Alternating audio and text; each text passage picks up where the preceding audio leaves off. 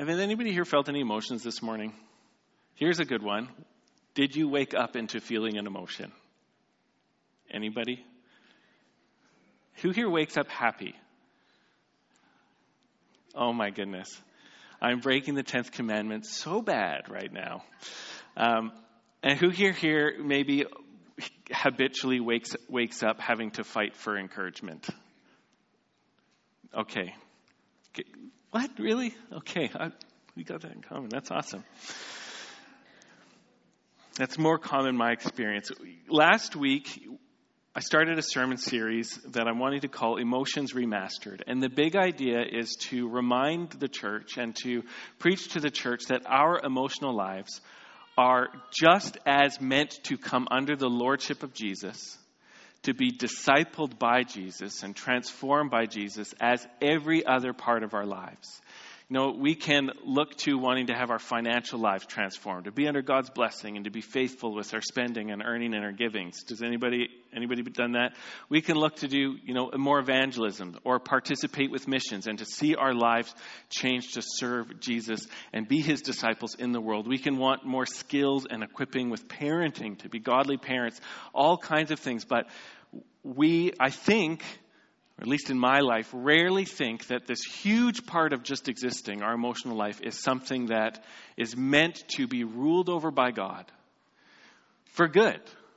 And that that's actually the best life. And one of the things I was saying is that in our culture, we tend to see our emotions as something that kind of just happens. And when it's just happening, the more kind of freedom, the better. The more, the less interference in our emotional life, the better.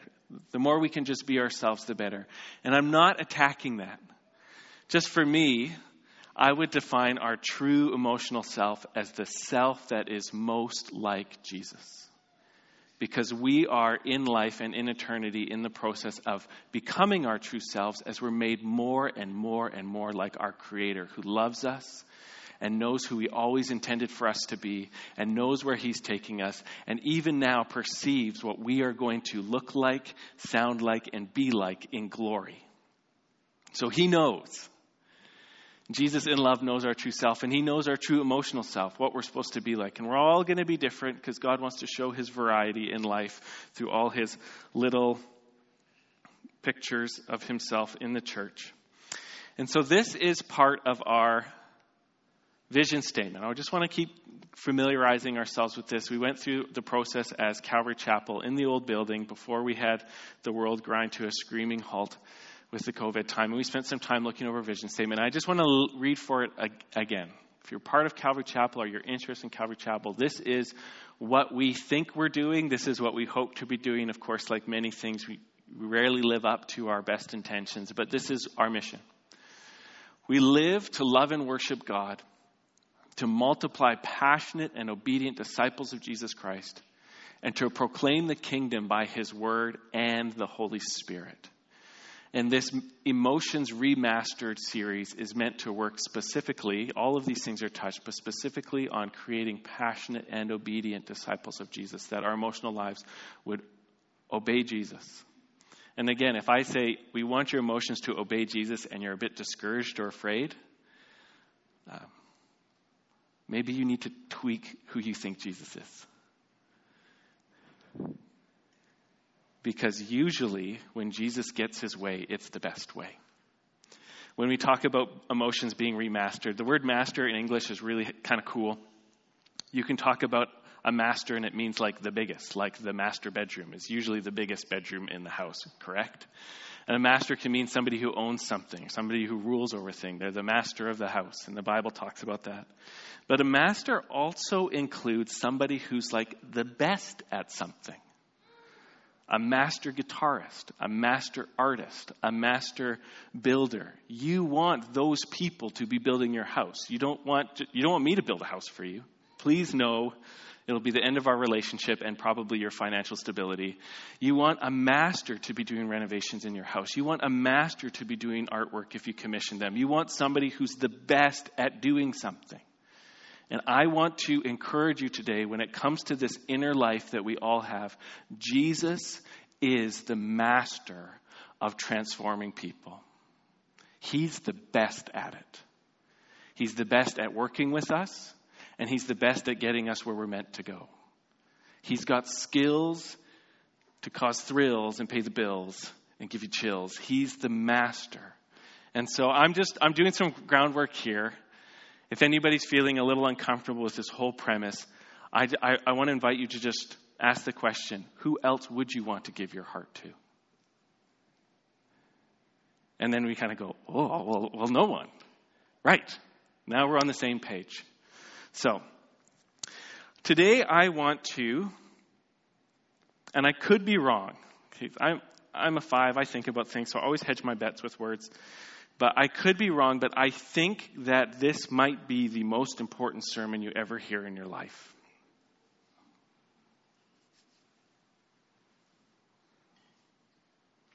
As far as actually doing you practical good and changing things and helping you to be empowered in your calling and fulfilling that whole perspectives call, I think that this may be the most important message you ever hear.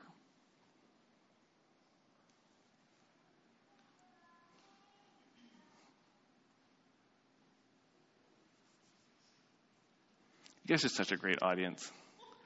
100 years ago, people would be throwing chairs at me already. I want to talk today about receiving trials from the Lord. James 1, starting in verse 2, says this Count it all joy, my brothers, when you meet trials of various kinds.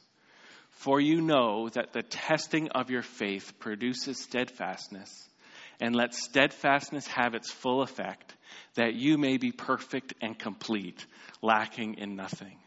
Count it all joy, my brothers and sisters, when you meet vari- trials of various kinds. Enjoy your trials.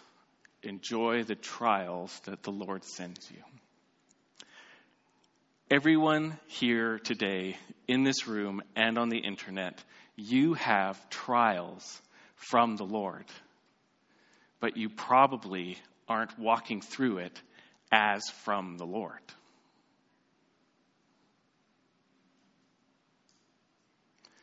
Everyone here this morning, and maybe this is the best morning of your life. Maybe the coffee started just at the right time for you to drink it with the maximum smoothness and the least amount of acidity.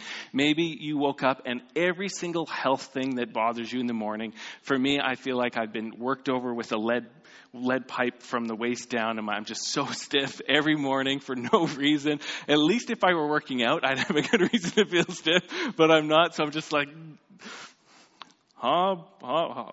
Hibbity hibbity. You know, every morning, maybe, maybe you just felt perfectly healthy. Maybe you woke up into your best childhood memories. Maybe you woke up and found out that the lotto tickets that you shouldn't be buying, but they were winners. And so now the rest, you know, Monday morning, you're going to go, woo! You're going to go get the big, the big payout. Maybe this is your best day ever. For everybody else, you have trials. You have ongoing challenges. You have situations that won't change. You have thoughts that persist that aren't a blessing to you. You have pains, emotional, mental, spiritual, relational, that aren't getting better and don't look like they will. You have trials. We have trials. We have things that aren't the way we wish they were when we imagine our easiest life. And this morning, I think the thing that will change your life the most is to begin to think of these things as from your good Heavenly Father. Something to walk through with your all powerful Lord for good. They're from the Lord for your good. You have trials. And James has this theology. Ooh, I used the big word. This is how James knows God. He can go to a group of Christians who, if you read the rest of his letter in James, he's expecting their lives to be absolutely destroyed by persecution coming up. He's warning them, you know, rich people, if you steal your wages from your servants, you're all going to die. You know, he's warning them. And don't not give to the poor because you're going to die. You know, James is the least compassionate of all the apostles. But he starts off his letter to Christians who are being persecuted or about to be persecuted, and he says to them, I want you to train yourselves to start rejoicing when you're going through trials.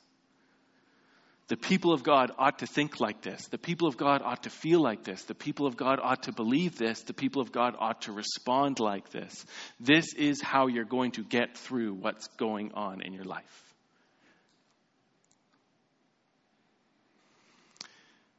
And I know, for me, I don't live like this. Consider it another discouragement, brothers, when you face trials of various kinds. Because you know all you really want is life to be easy today. End of story. That's my verse. Rob, chapter 1, verse 2. Would your book sound like my book?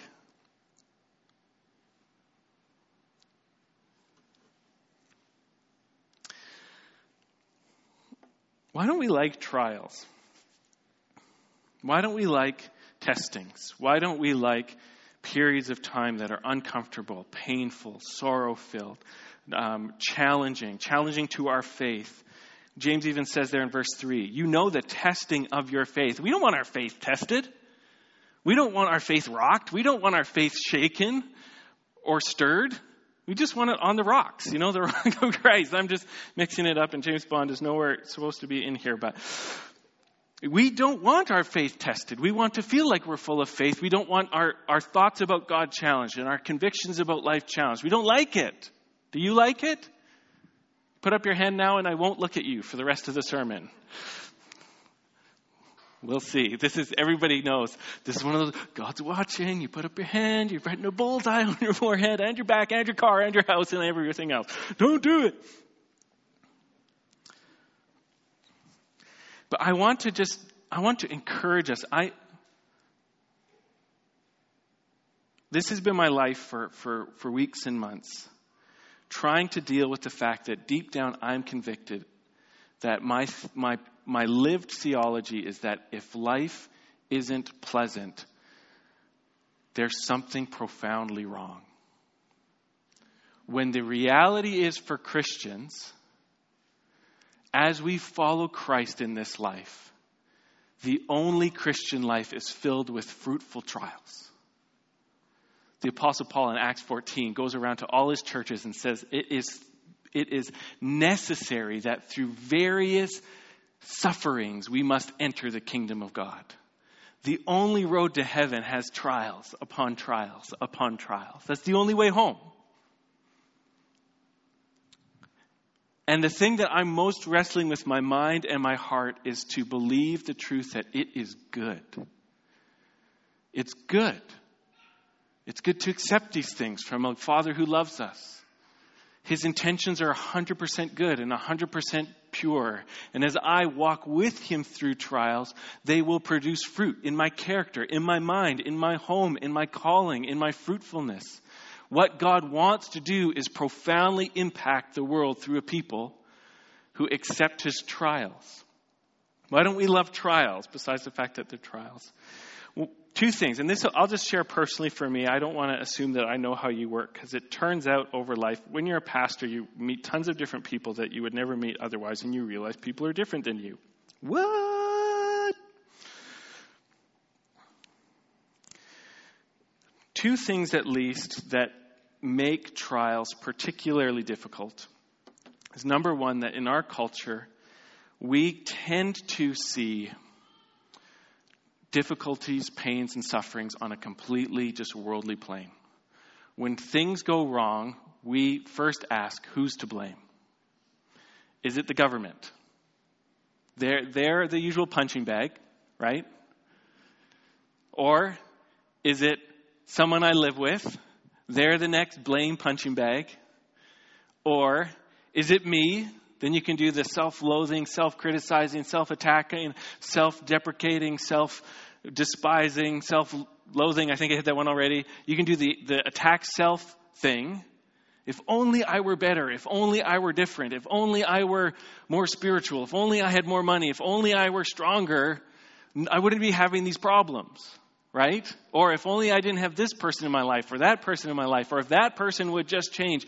Usually, what we do is that when we go into a trial, we want, we want somebody else to change to make the trial to go away. Amen? And it's part of our culture. We live in this secular culture which is kind of convinced that we are one election or one scientific discovery or one people group being punished away from paradise. This is, this is part of where we come from. We can talk about Marxism, we can talk about classical communism, we can talk about leftism, we can talk about all these big words which are, are really dominant in our culture. But one of the convictions of our culture is we are just one person disappearing away from paradise. And so when we don't have our paradise, when we don't have our perfect life now, we need to figure out who we need to get rid of in order to get it. Amen? We totally do it. You see it on Facebook, you unfriends, you know. you want the perfect life, you need to find the people who tear you down and hold you back, unfriend them, get them off your feed, and then you'll actually have the paradise Facebook, Twitter, TikTok, image thing. I don't even know. I can't even keep up. Sorry, I'm an old man now. I couldn't even set the, the time on VCRs when I was growing up. And now you want me to get on TikTok? Come on. But we do that. I do that. I do that. Maybe we do that. Maybe you don't do that. I do that. I totally do that. If I were different or other people were different, everything would be great. That's not true. Even if you could manage to have your best, best thoughts now surrounded by your best people now, God would look at you and say, You're not going to bear one even tiny kumquat of fruit for my kingdom. And He'll throw a monkey wrench in it. Did Jesus have the best life uh, from my evaluation? Was he only surrounded by the best people? Did all of his disciples love him and serve him? Were they faithful to the end? Did his people accept him? Did he get all the sleep he wants? Did he have all the finances he wants? No. But did he have the perfect life? Heaven, yeah. And then Jesus says, Come and follow me. Come follow me into joy that has nothing to do with your circumstances. Come follow me into love that has nothing to do with your friends how they're, how they're making you feel. I'm just like, his life was just one long, awesome trial where he was always the happiest person in the room, except for Gethsemane. The other thing that can happen is that we can get stuck in a theology that can't imagine that hard things, difficult things, painful things actually come from the Father. We can get stuck thinking in, like this is like the, the, the, the, human issue, but even spiritually, we, we can get stuck thinking that in the spiritual realms, God is good, Satan is bad, they often fight. Sometimes God wins, sometimes Satan wins. I really hope at the end Jesus is, comes out on top. We can see the spiritual world as some gigantic WWE F or WWE exhibition match. Hulk Hogan's over on the left side in the bright yellow spandex. Andre the Giant's on the other side. I can't remember what I started with. And he's got the big black jobby with the one shoulder strap thing. And they're duking it out. And you really hope that all the little Hulkamaniacs will clap their hands enough to get the Hulkster strong enough to throw Andre down with the suplex and, and God will win. That's not reality. God is the Almighty God. Scripture, he, he says, I'm God Almighty. And when you're Almighty, there's no second mighty. There's no runner up mighty. There's no participation badge, participation badge mighty. Our Father is just as strong and wise. He's just as more strong and more wise and more in control compared to Satan as he is compared to me, as he is compared to that frog that got run over on my driveway that was feeding the flies this week. He is as much in control over the forces of darkness as he is everything. That's why he's almighty and all wise and all powerful. When you're God, you're God, and there's no runner up. And so, no matter what is happening, God does not have butterfingers on the steering wheel of life. He's always in control. And James, James is wrestling with that when he tells people to count it all joy when they go through trials because he knows the next thing his church is going to say is, I cannot figure out how I'm supposed to have joy in this because it looks like everything's out of God's control. True? And that's why the next things James says is this If any of you lacks wisdom, let him ask God, who gives generously to all without reproach, and it will be given to him. Because the problem isn't not whether or not God is in control. The problem is that we can't see how he could be in control, and so we lose faith and we don't want to participate with the trial. Amen? And so that's why James says, Count your trials as a joy from the Lord to grow your faith and learn steadfastness so that you won't go into life lacking and being incomplete, so that you can face your callings in life complete and lacking, full of steadfastness, because you've embraced the trials that God has given you. Maybe you don't have the joy, maybe you can't be happy about it, but maybe you can say, at least I can embrace it. I can say, okay, God, this seems to be from you. How do you want me to respond to you in it? We have such a hard time getting there that he says, well, if you can't get there, you need to ask God to help you with wisdom to be there help you understand what, how he works, help you understand what's going on so that you don't sabotage the good gift that the Father of Heavenly Lights is trying to send down to you by rejecting it. It's like if you go and you buy, I don't know, you go on Amazon and you buy the entire Middle Earth Extended Edition collection, all three Lord of the Rings, all three Hobbits from Amazon. It's on a deal. It's like one of these COVID deals where they know everyone's just going to be sitting around doing nothing for so much, so much time. So everything digital is on sale and, and you buy it and it's coming to you, and then the Amazon guy shows up, and it's like that guy from high school who used to give you the wedgies all the time, including the, the atomic wedgie where the underpants went over your head, and you're just like, no! Don't deliver that package to me because I don't like you. True? the trials come through many different situations, and the trials may involve very many different people, but the trials all come from a good Father who loves you and wants you to be mature and steadfast and capable to face every single thing God has for you in this life. Don't hate God because you hate the delivery boy. And God knows how to send great gifts through ugly situations. Amen? And that kind of wisdom that I'm talking about right now is what James wanted us to ask for so that we could count it all joy in our trials. Okay, now that I've prepped us for the message, let's have the message. It's a joke. I love making jokes about the time during the messages. Do you ever notice that? Like every other sermon, I make a time joke. This time, the time joke is this. In order to have slides, they can't show me what time it is up there, so.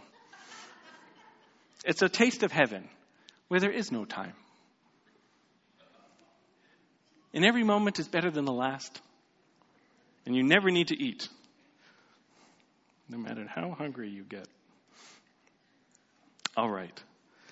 I want to share with you six good things that God can and by grace will do for you in trials in order to make room emotionally for us to see trials as from the Lord and to work with trials and to not reject God because we don't want to go through the training He has for us in life.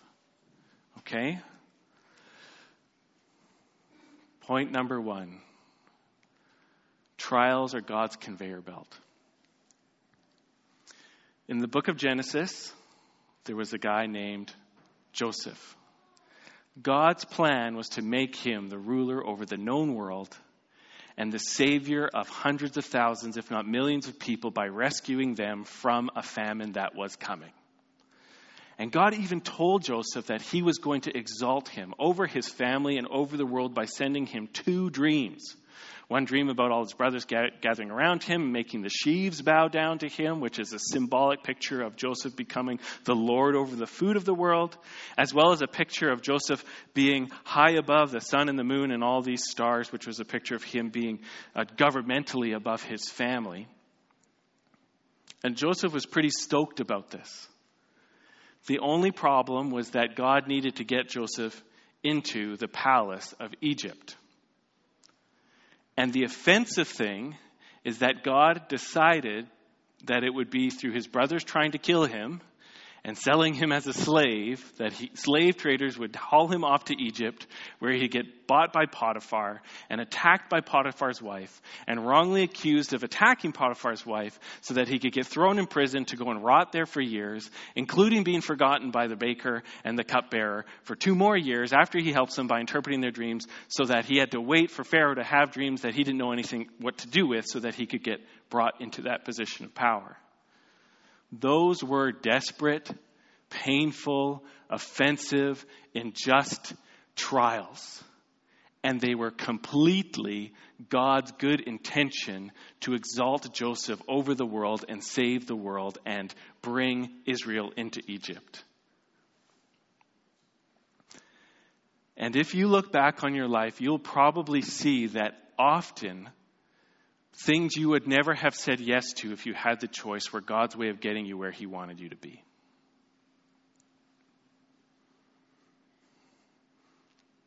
This is part of how God works. He gets us where He wants us to be often, not through a dream or not through direction. Those things are good. I want to say yes to your will. Amen. But very often it is through disappointments, it is through rejections, it is through turn downs, it is through catastrophes. Very often, thank you for sitting right there. We have a ministry that we're connected to that was kind of birthed out of Calvary Chapel, mostly through the faithfulness of a couple sitting over here on my left. And what they're doing right now, which is impacting the entire country of Rwanda and will likely impact most of the continent of Africa and beyond if Dave has his way, all happened because some guy got on an airplane with Ebola. Maybe. And as they were trying to travel from here to Africa, their plane got canceled. They got stuck in Europe somewhere.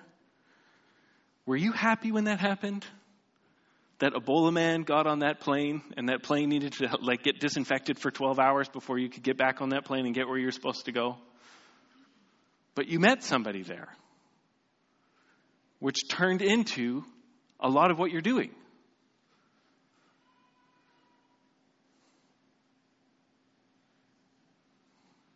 It's a trial. And it was one of the best things God could have for you. It just really was frustrating, maybe, at the time. Or even just like getting back on the plane. I know they, they said they cleansed it from potential Ebola, but how clean can you get? It's Ebola. like, shouldn't you burn the entire airplane? Just get that airplane to the air on autopilot, have the pilot eject or bail out and just fly that thing into the ocean. It's Ebola.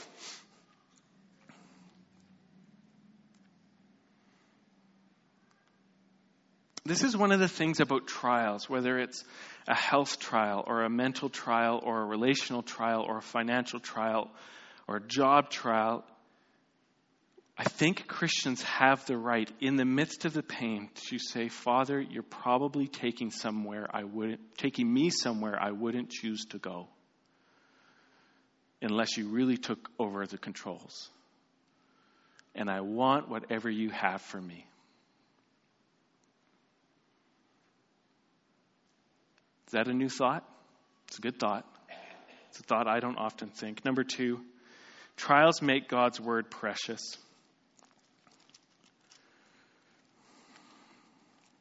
Have you ever noticed that when you're really hurting, the Bible tends to come alive for you?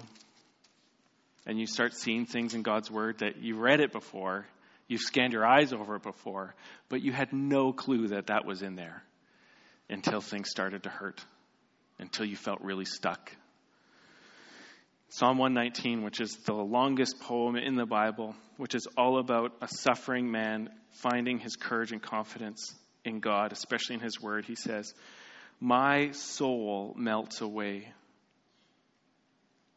for sorrow. Strengthen me according to your word.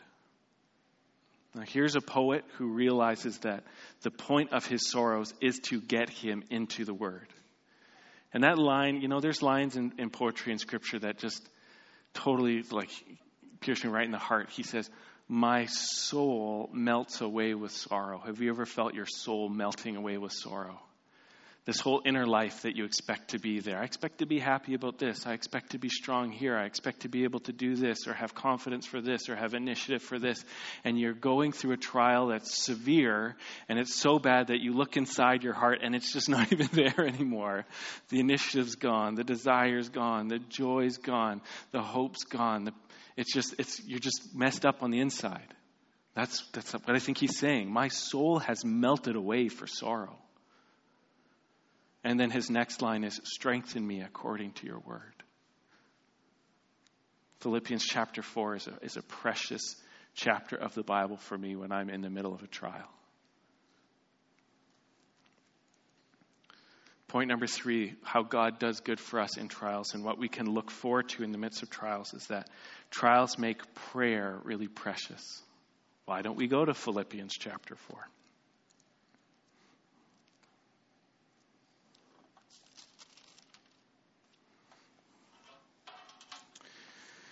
When things are easy, when you're on vacation, when everything's easy, prayer can become a bit of a chore. Or it can become something you do in order to be a good person. Prayer is never supposed to be a chore, and it's not supposed to be something you do just to feel good about yourself. It's meant to be connecting with God, it's meant to be talking with God. And in the midst of a trial, and Paul is in a trial here, he's in in Philippians. He's in jail. Um, he's hurting. He's super joyful. He's encouraging the church, but he's not, he's not in a good circumstance. And he says in verse 4, starting verse 4, some of the most famous lines of Scripture Rejoice in the Lord always. Again, I will say, rejoice. Let your reasonableness be known to everyone. The Lord is at hand. Do not be anxious about anything, but in everything by prayer and supplication with thanksgiving, let your requests be made known to God. And the peace of God, which surpasses all understanding, will guard your hearts and your minds in, minds in Christ Jesus.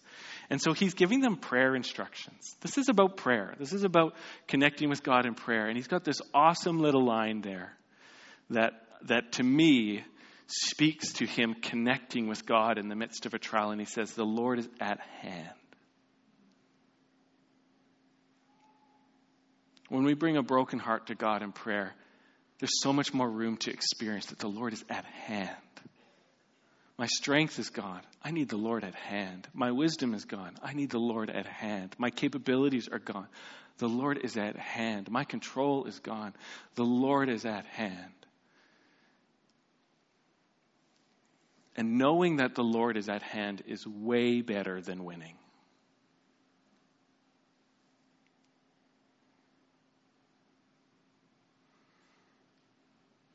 Being tender in the presence of God is way better than getting things fixed. It's way more precious. That's why he says, hey, why don't you just pray and then drop it? Because when God Almighty is with you and you are experiencing Him hearing your prayers, He's God Almighty.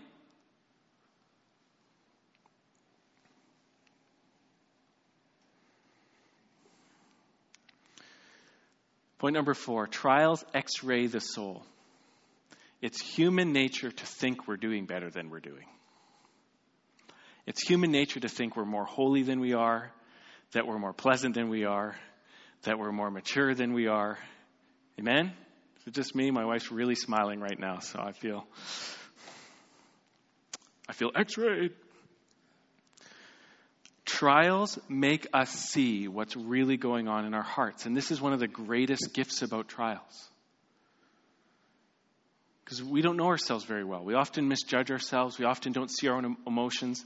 Um, we often don't see where there's traps or, or, or pitfalls in our lives.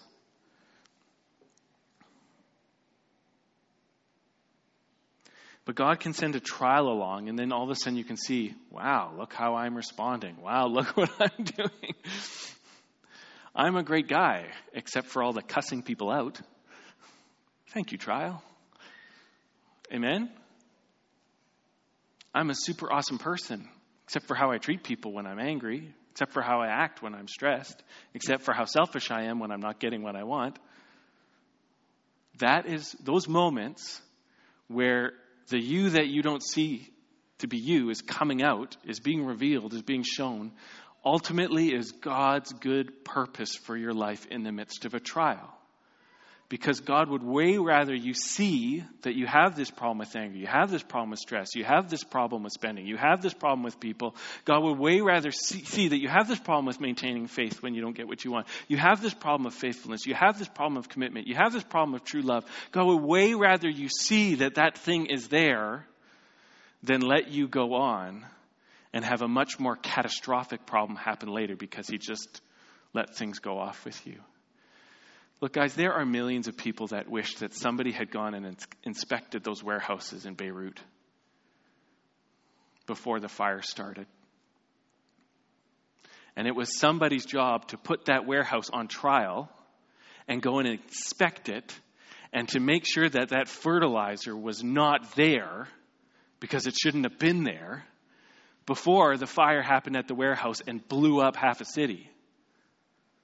And when God sends a trial our way, He is sending His inspector through our lives to go and tell us fertilizer is meant for growing things, but if there's tons of it here and it starts on fire, it'll blow you up.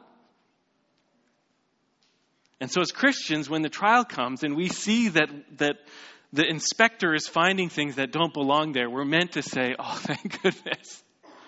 Thank goodness it's being dealt with now and in this situation. Oh, thank you, Lord, for showing this to me. So good. Uh, let me pray about this. Let me respond to you. Let, let instead of getting defensive, let me bow the knee. Instead of getting um, explanatory and explaining things away, why don't I pray that you'll take things away?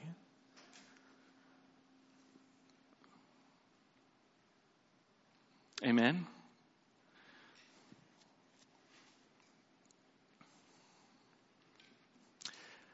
Uh, young people, my experience is that my, my sinful nature only gets worse until it gets dealt with.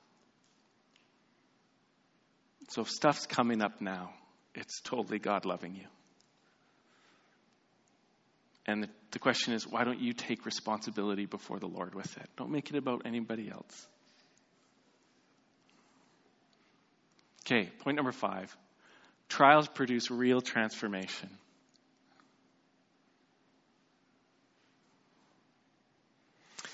Anybody here into like exercise or sports or anything like that? Just a couple. Do you find that you change when you do the least amount of exercise or practice?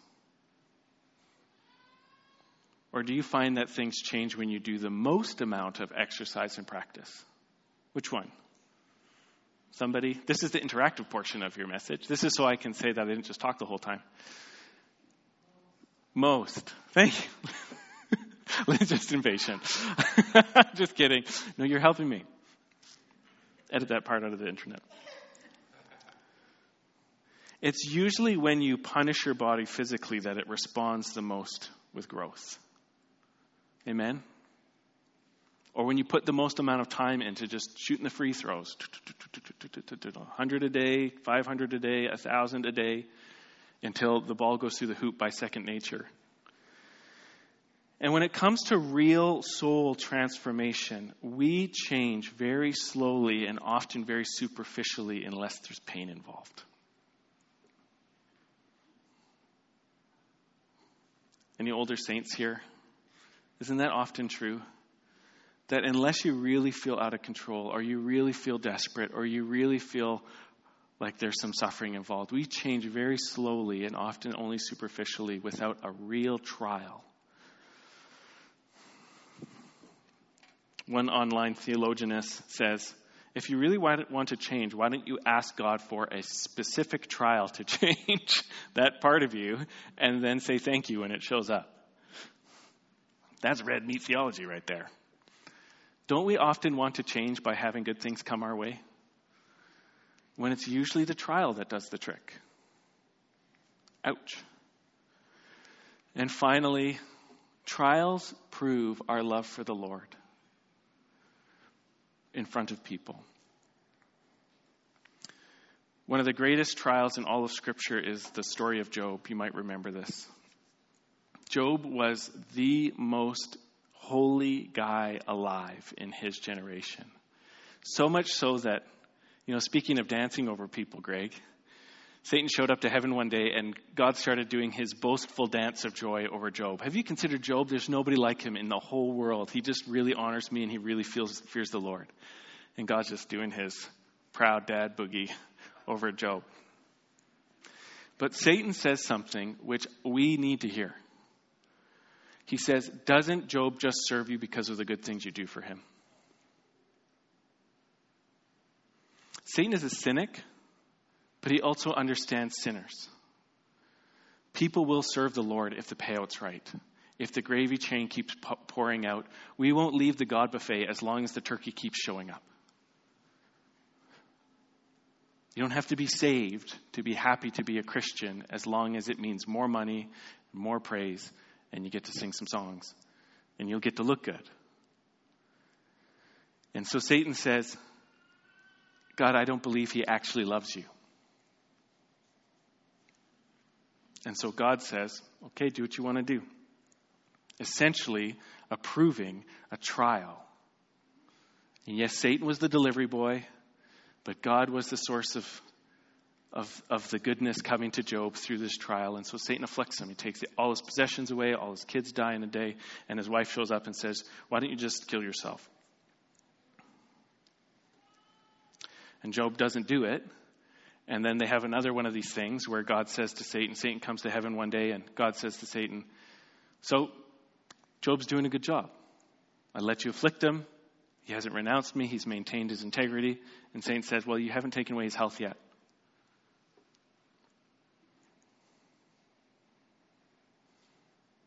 And so God says, Okay, a trial on top of a trial, on top of a trial, on top of a trial, on top of a trial. Every trial possible, every trial imaginable.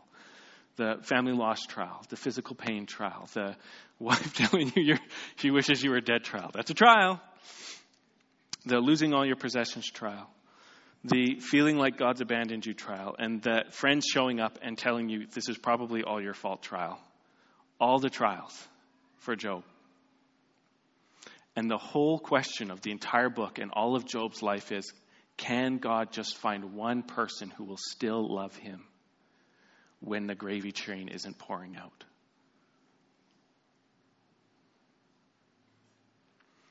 And this is one of the things of your trial in your life your trials are your best opportunity to show God that you love Him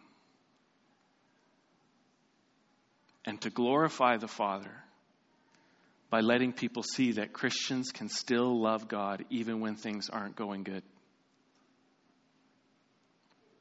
And we don't want the trials. We want the trials to go away so that we can show people we love God with success or with things going well or with the testimonies of how good Jesus is and the miracle healings.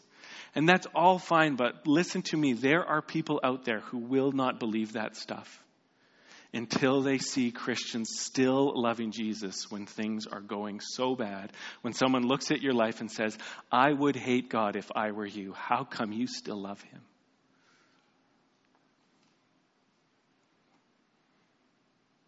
Such a great opportunity to show us, to show the Lord that we we're growing in our love for Him, or that we do love Him, that we're growing in our trust for Him, that we do trust Him, when it's just so bad, but you just say, I'm, I'm going to choose to receive this situation as a trial from you, Dad. I know that Romans 8 28 says that, that we know that you work all things for good for those who love you and have been called according to your purpose. So I know that this is part of all things being worked for good. I know you have a good intention in it. I know you have a good plan in it. I know you have a good end in it. I know you have good fruit to come through it. I, I really don't like this. I find it super painful. I'm very discouraged in myself. But I'm going to just help me receive this trial from you. It's just a trial. It's not the truth, it's just a trial. God receives that as profound worship. It's a beautiful, fragrant offering. It's a lot like Jesus hanging on the cross saying, Father, forgive them. They know not what they do. Like him hanging on the cross saying, It is finished. Like him praying in Gethsemane saying, I, I don't want to drink this cup, but if this is your will, I'll drink it. And we'll never be Jesus on the cross. But he does call us to pick up our cross daily and follow him through that pattern of suffering to glory and discouragement leading to joy. Amen.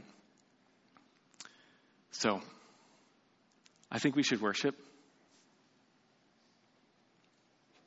And I want to exhort you.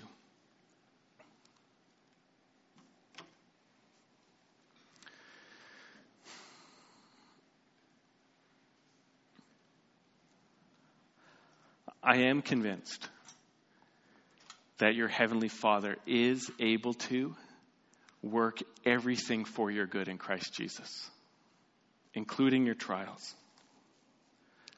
I'm convinced. I'm convinced God has a good motive and a good plan and will work good fruit in your every trial. And so this morning, I'm calling us to be Christian soldiers. I'm calling us to be a people who will take our emotions and try to sit them underneath a new truth. And to see what's going on not as problems, but as trials. Not as setbacks, but as trials.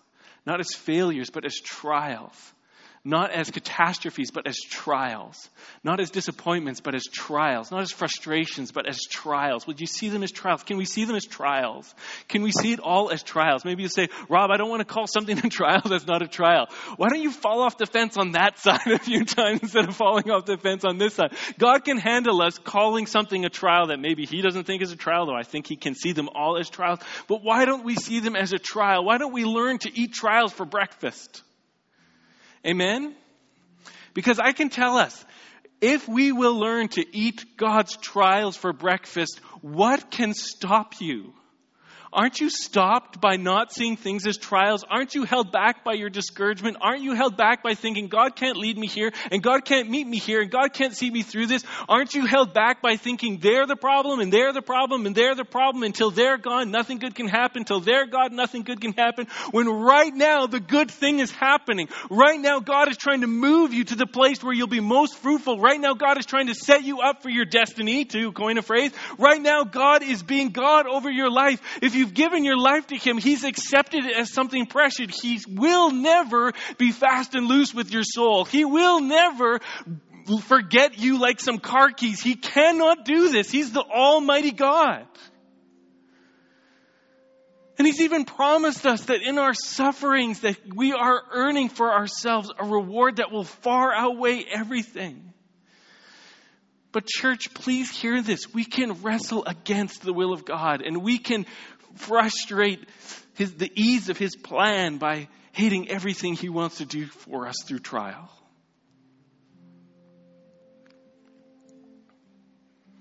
Let's not be that people. Let's not be that generation. Let's equip our children to see things as through the lens of trial. Young people, I wish I could tell you that everything's going to be easy in the Lord. Because I know so many parents worry that one day you're going to have pain and suffering and you're going to walk away from Jesus. You're not going to get what you want when you thought you needed it, and you're going to walk away from the faith. I cannot tell you that won't happen. I can tell you it will happen. If God loves you, it will hurt sometimes. The Bible says, do not despise the Lord's discipline. He is treating you as sons. If you're not some bastard child, He's going to spank you someday because your soul is more precious than your temporary pleasure. Your soul's so precious to God.